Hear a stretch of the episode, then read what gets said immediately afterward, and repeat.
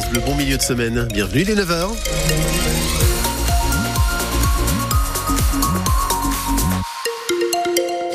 Le temps de cette journée, une alternance de nuages, de quelques éclaircies et 13 degrés pour les températures maximales.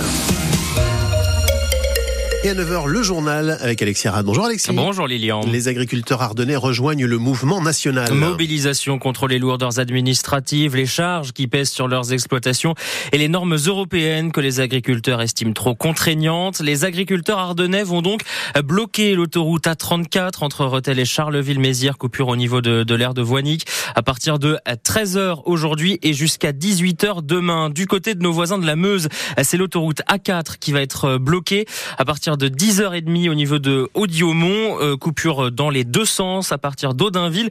Les déviations sont déjà mises en place. Le mouvement des agriculteurs qui est endeuillé après un accident hier matin sur un point de blocage. Une voiture a percuté trois personnes d'une même famille sur un rond-point dans l'Ariège. Une femme est morte sur le coup. Sa fille de 12 ans est décédée des suites de ses blessures hier soir. Le père lui était toujours pris en charge. Le ministre de l'Agriculture, Marc Fesneau, s'est rendu sur place dans la soirée. Visite surprise dans la Marne pour la ministre de l'Éducation nationale. Amélie Oudéa Castera s'est rendue hier matin au collège Pierre Souverville de Pont-Faverger Montrovillers. Aucune annonce préalable de sa venue. L'Académie de Reims justifie la visite sans micro ni caméra pour, je cite, respecter la vie de l'établissement et la tranquillité des élèves.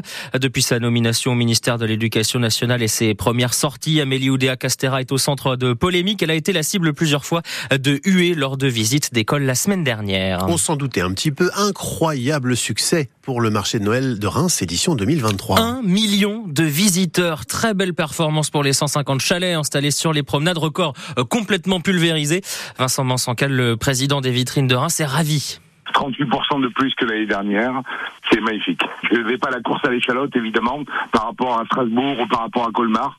En revanche, je suis fier de pouvoir annoncer que la plus grosse animation, le plus gros événement euh, de la ville de Reims, c'est bien le marché de Noël organisé par les vitrines de Reims et soutenu par la municipalité. Et on le voit avec euh, les différentes euh, personnes qui arrivent de, départements voisins, mais même au-delà, puisque nous avons des gens du Nord, du Pas-de-Calais, de Seine-et-Marne et de l'île de France et de Paris qui viennent visiter le marché de Noël de Reims. On est vraiment dans l'esprit féerique et vraiment dans euh, le, le, le, côté fête de fin d'année. Vincent Mansancal, le président des vitrines de Reims, qui était l'invité ce matin de France Bleu Champagne-Ardenne.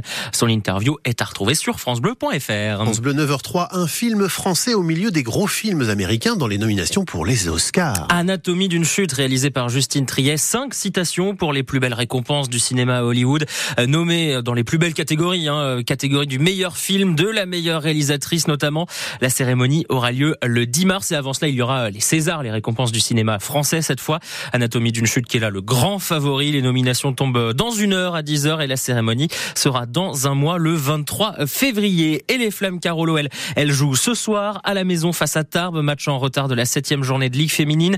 Une rencontre qui avait été reportée par la fédération de basket à cause des blessures de trois internationales tarbaises. C'était en novembre. Et finalement, les trois joueuses en question ne pourront même pas jouer ce soir. Donc on joue le match comme ça aurait été le cas en novembre. Coup d'envoi à 20h à la Gaguette Arena de Charleville. Et ben voilà.